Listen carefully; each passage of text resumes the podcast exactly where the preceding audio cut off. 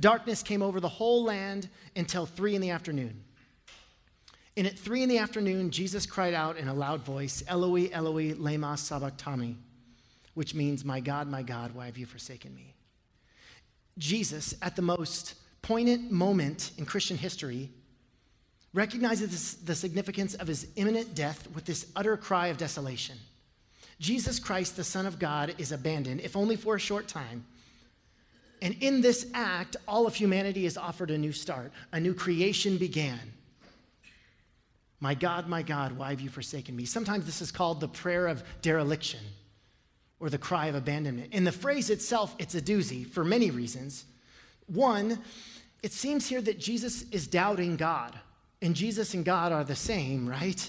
Therefore, God has forsaken himself. If this is true, then Jesus wasn't perfect. If this is true, then Jesus had his doubts. If this is true, then God abandoned Jesus. You can see the ramifications of this. And there's lots of ways to explain away this pain. You could say, well, he's quoting Psalm 22, which is where we first see the phrase, My God, my God, why have you forsaken me?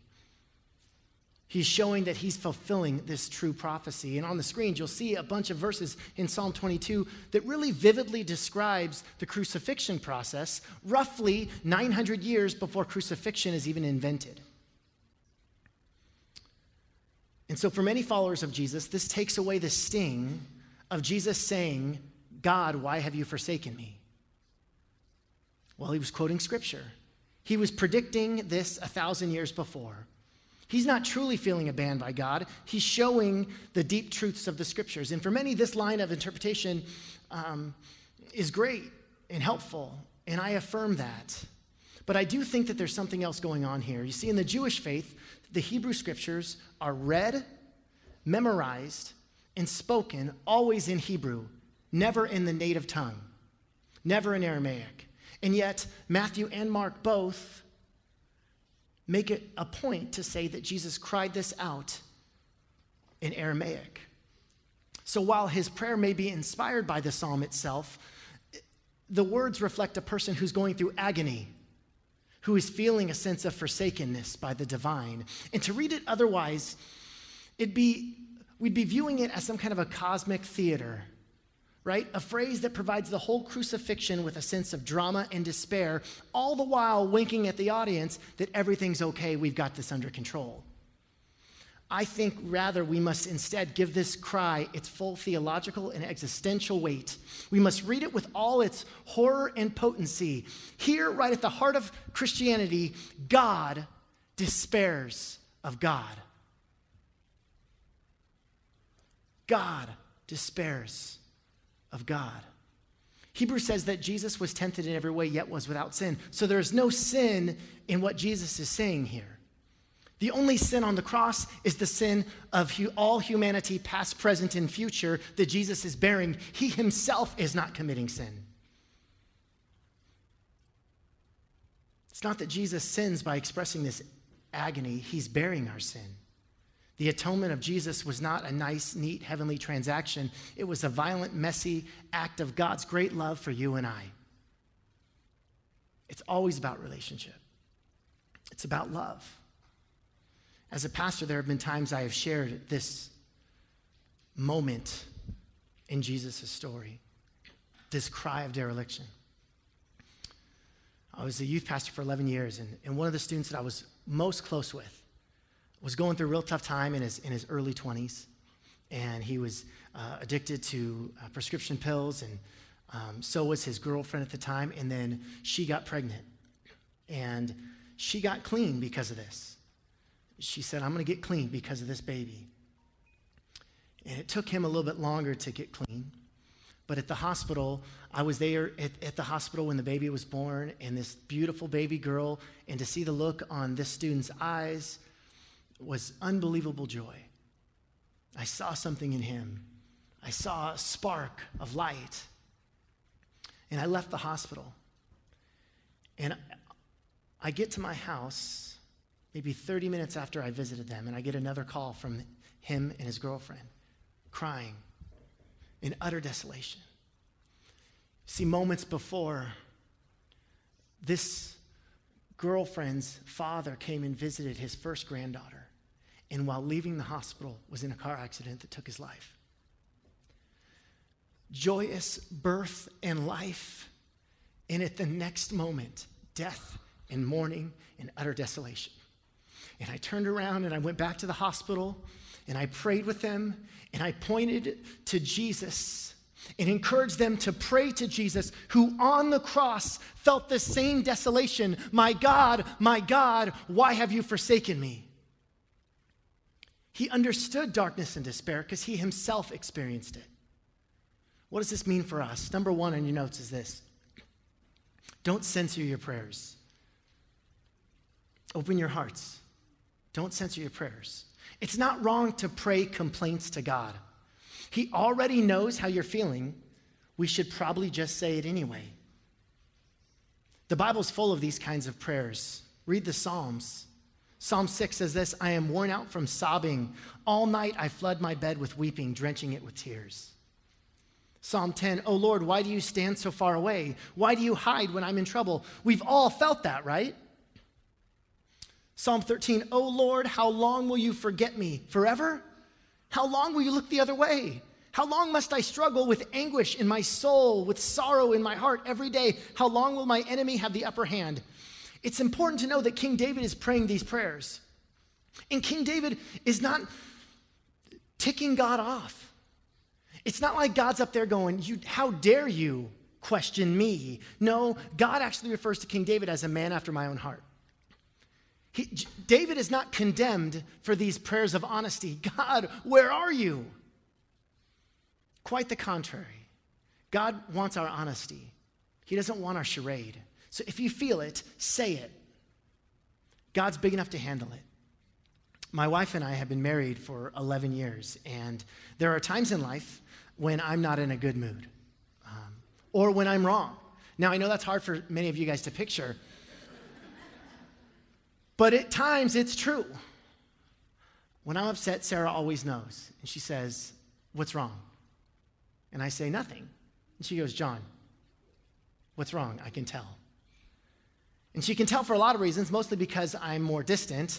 Um, I don't open up, and I always use short answers, right? How was work? Good? Did you get a lot done? Yep. But when I'm not honest with her, when I say that nothing is wrong or I'm not angry, I'm actually cutting off intimacy with her. I'm not being my true self with her. And when we're not authentic with God, we actually lose intimacy. I think that I'm fooling her, but I'm mistaken. I'm not fooling her, I'm distancing myself from her. And the same is true with the divine. If she can tell, can't God? God knows already. It's not like you have this anger or questions or doubts and you, you've got these burning in your soul, these deep questions of God, and then you go to Him and go, Gracious Father, I thank Thou for all Thou plentiful blessings. And God's like, Whoa, wow, I'm impressed by you. He already knows that we got big time questions. And rather than fooling God with a charade, we distance ourselves.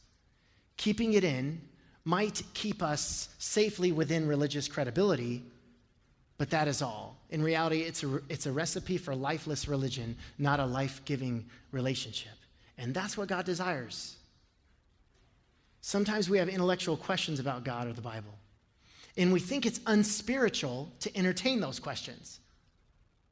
Someone might pose a phenomenal question. This person might be of another faith, this person might be an atheist, and they ask a question, and rather than actually entertaining that question, we shut it off and we go, I can't even think about that. Doubt will creep in. Number two on your notes is this human reason is not against the life of faith. Human reason is not contrary to God's word. You don't turn off human reason to live the life of faith. God gives us reason. God gives us a brain. We should probably use it.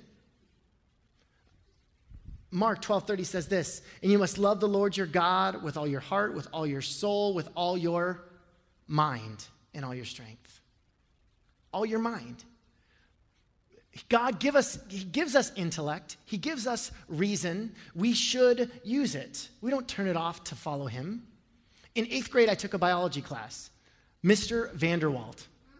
And Mr. Vanderwalt uh, was passionate about the sciences. And then he would go on and explain something. And then an inquisitive student would always raise their hand and say, uh, Why? And then Mr. Vanderwalt would give some kind of explanation that kind of partly supported his conclusion. And uh, then, if pressed, he would get agitated because we keep saying, Why? Why? Uh, this teacher actually also called students kooks, which I'm pretty sure would get you fired now. But Mr. Vanderwalt would get frustrated and say, Just trust me. Just trust me. It's true. And just trust me, it's true, never really sat right with me. And for some of you in this room, some of the people that you know and care about, you came to church, and instead of hearing reasons for why we believe what we believe, you just heard a professional holy man stand on the stage and say, Just trust me, it's true. And you, turned, you got turned off to faith, and your friends and family got turned off to faith. If that's you, there's hope this morning. All truth is God's truth. We shouldn't be afraid of it. I can't tell you how many people I know who uh, were born and raised in a Christian home and they're taught this is the way the world works and then they go off to college and then they start experiencing people and experiencing truth in ways that contradicted some of the things that they grew up with and so instead of wrestling through that re-examining that they throw out the baby with the bathwater and leave Jesus altogether. Because this one thing that I always taught was, wasn't true, well, the whole thing must be a lie.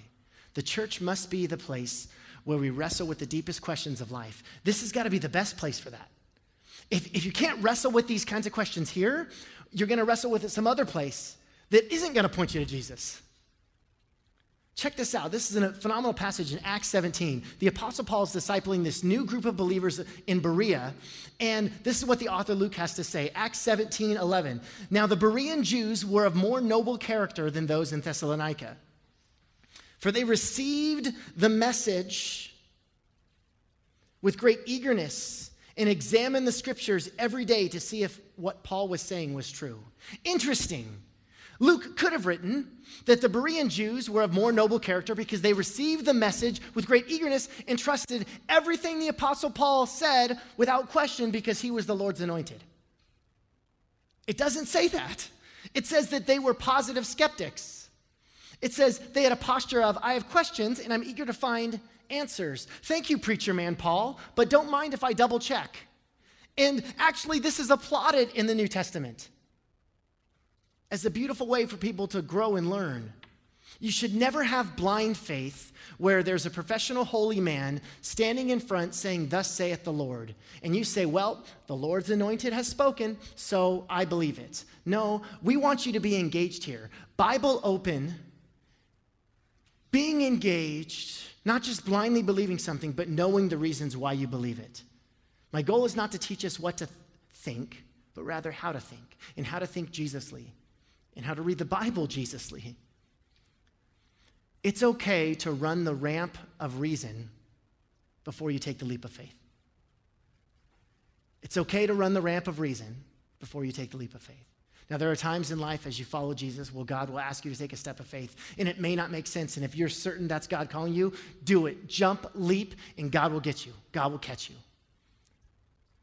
But you don't need to turn off reason or intellect. Let's love God with our minds. Number three on your notes is this be honest enough about your doubts to bring you to greater faith. Be honest enough about your doubts to bring you to greater faith. Just before the Great Commission in Matthew 28, right?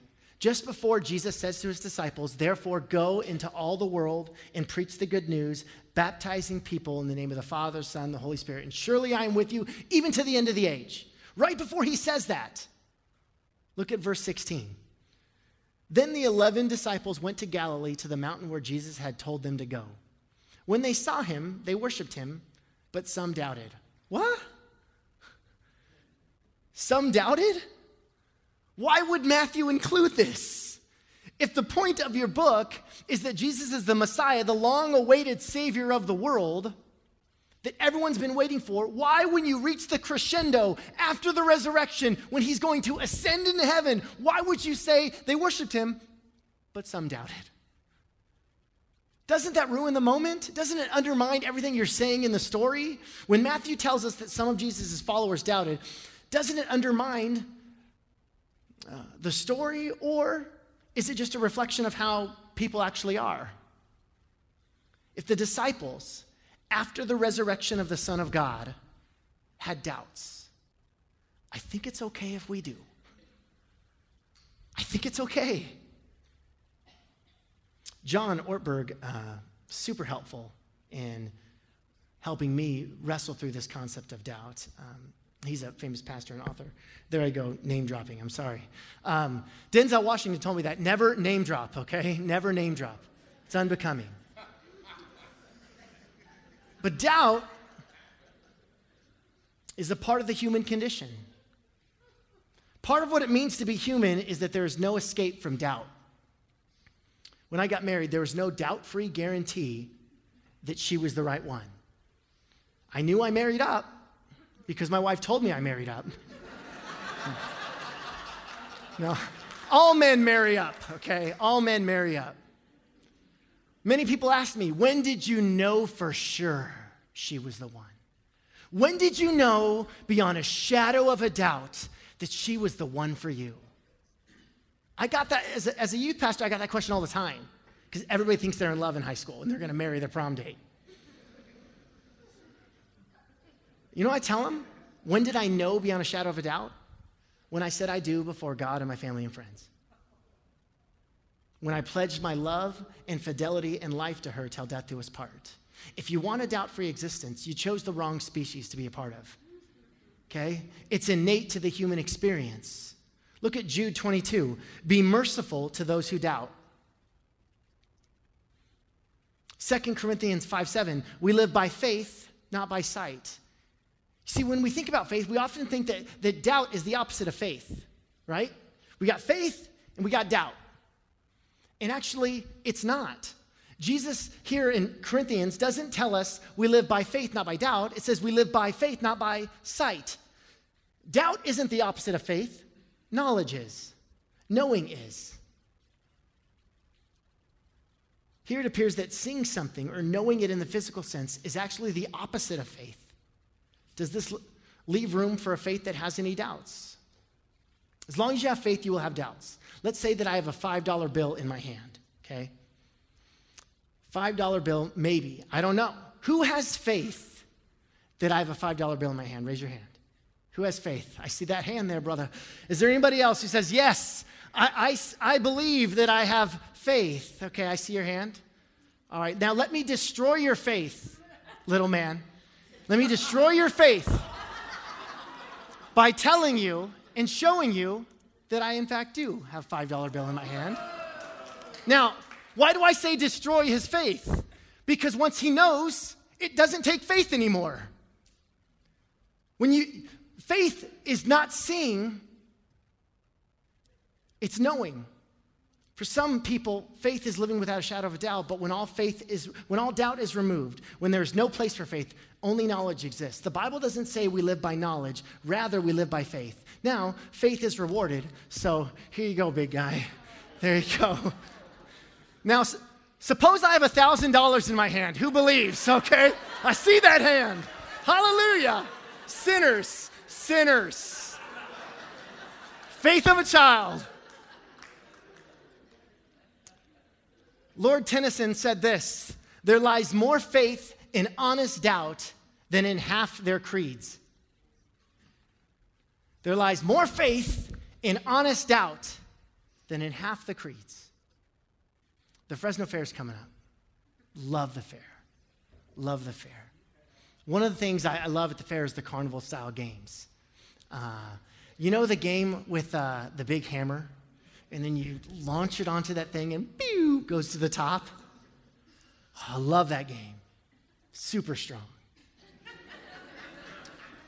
Often, often we equate faith with certainty.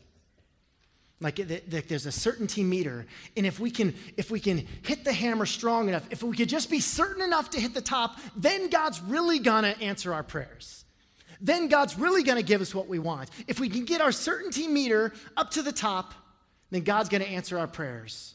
In Mark 9, there's this boy who's demon possessed, and his father is talking with Jesus. And in speaking about whether the father believes this, that God can heal his son, the father tells Jesus, I do believe, help me with my unbelief. I love that prayer. I do believe, help me with my unbelief. Faith, doubt.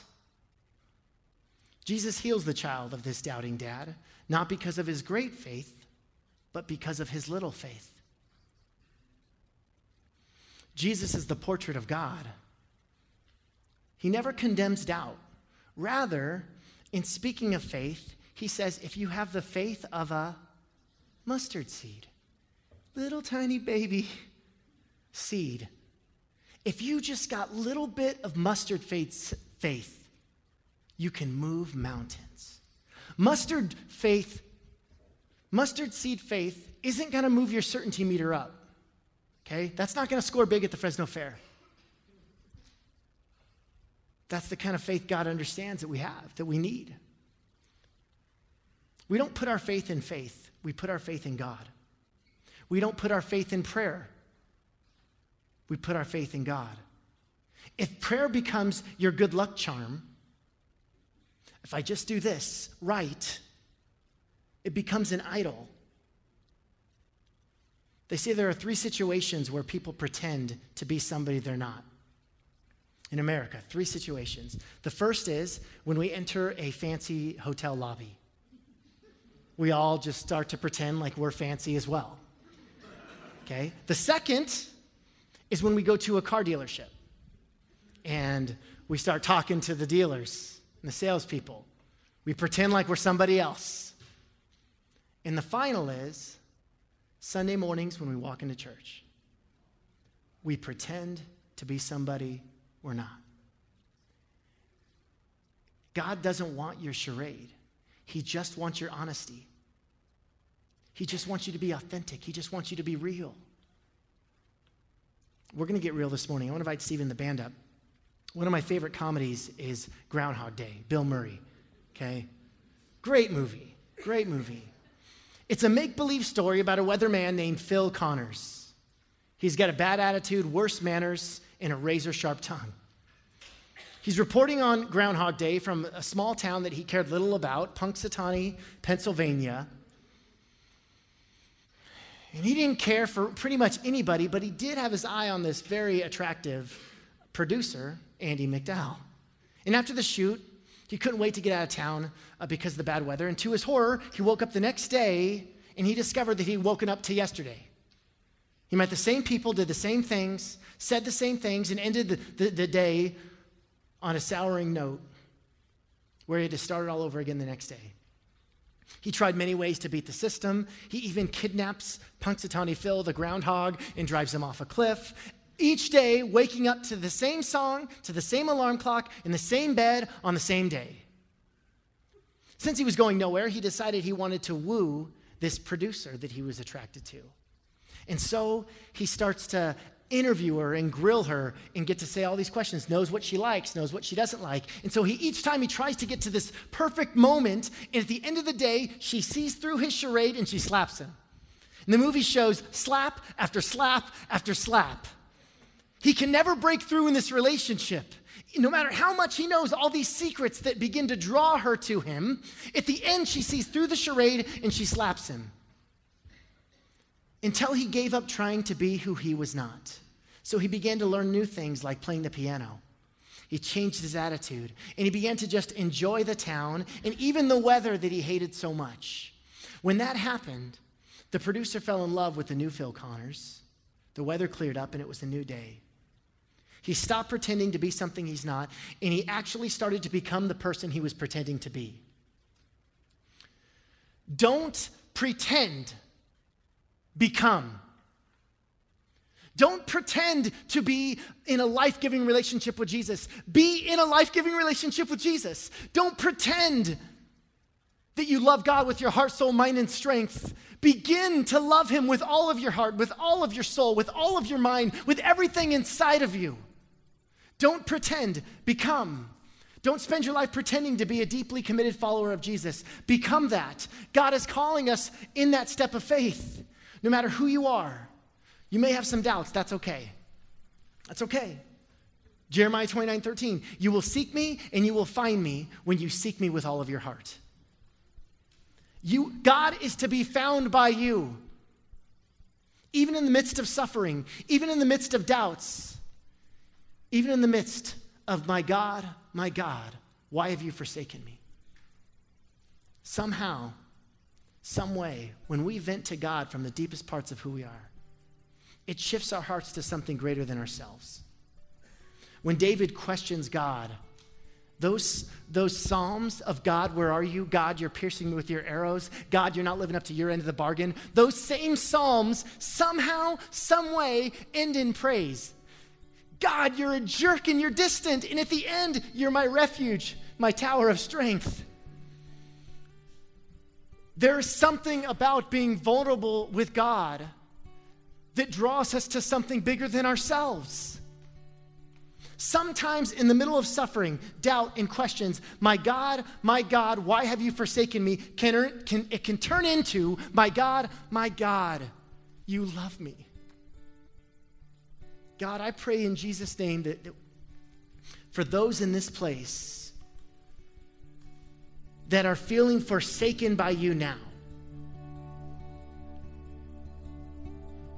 would be able to open up their hearts to you bare their soul. And God, would you meet them where they are? At the bottom of the pit, nearly dead, buried. Would you meet them there, God? Would you meet us there? God, I pray that we wouldn't pretend, that we would become. I pray, God, that my God, my God, why have you forsaken me can turn into my God, my God, I can't believe you love me. So, God, we rebuke religiosity, we, we rebuke the masks we wear, not just in public, but the masks we wear before you.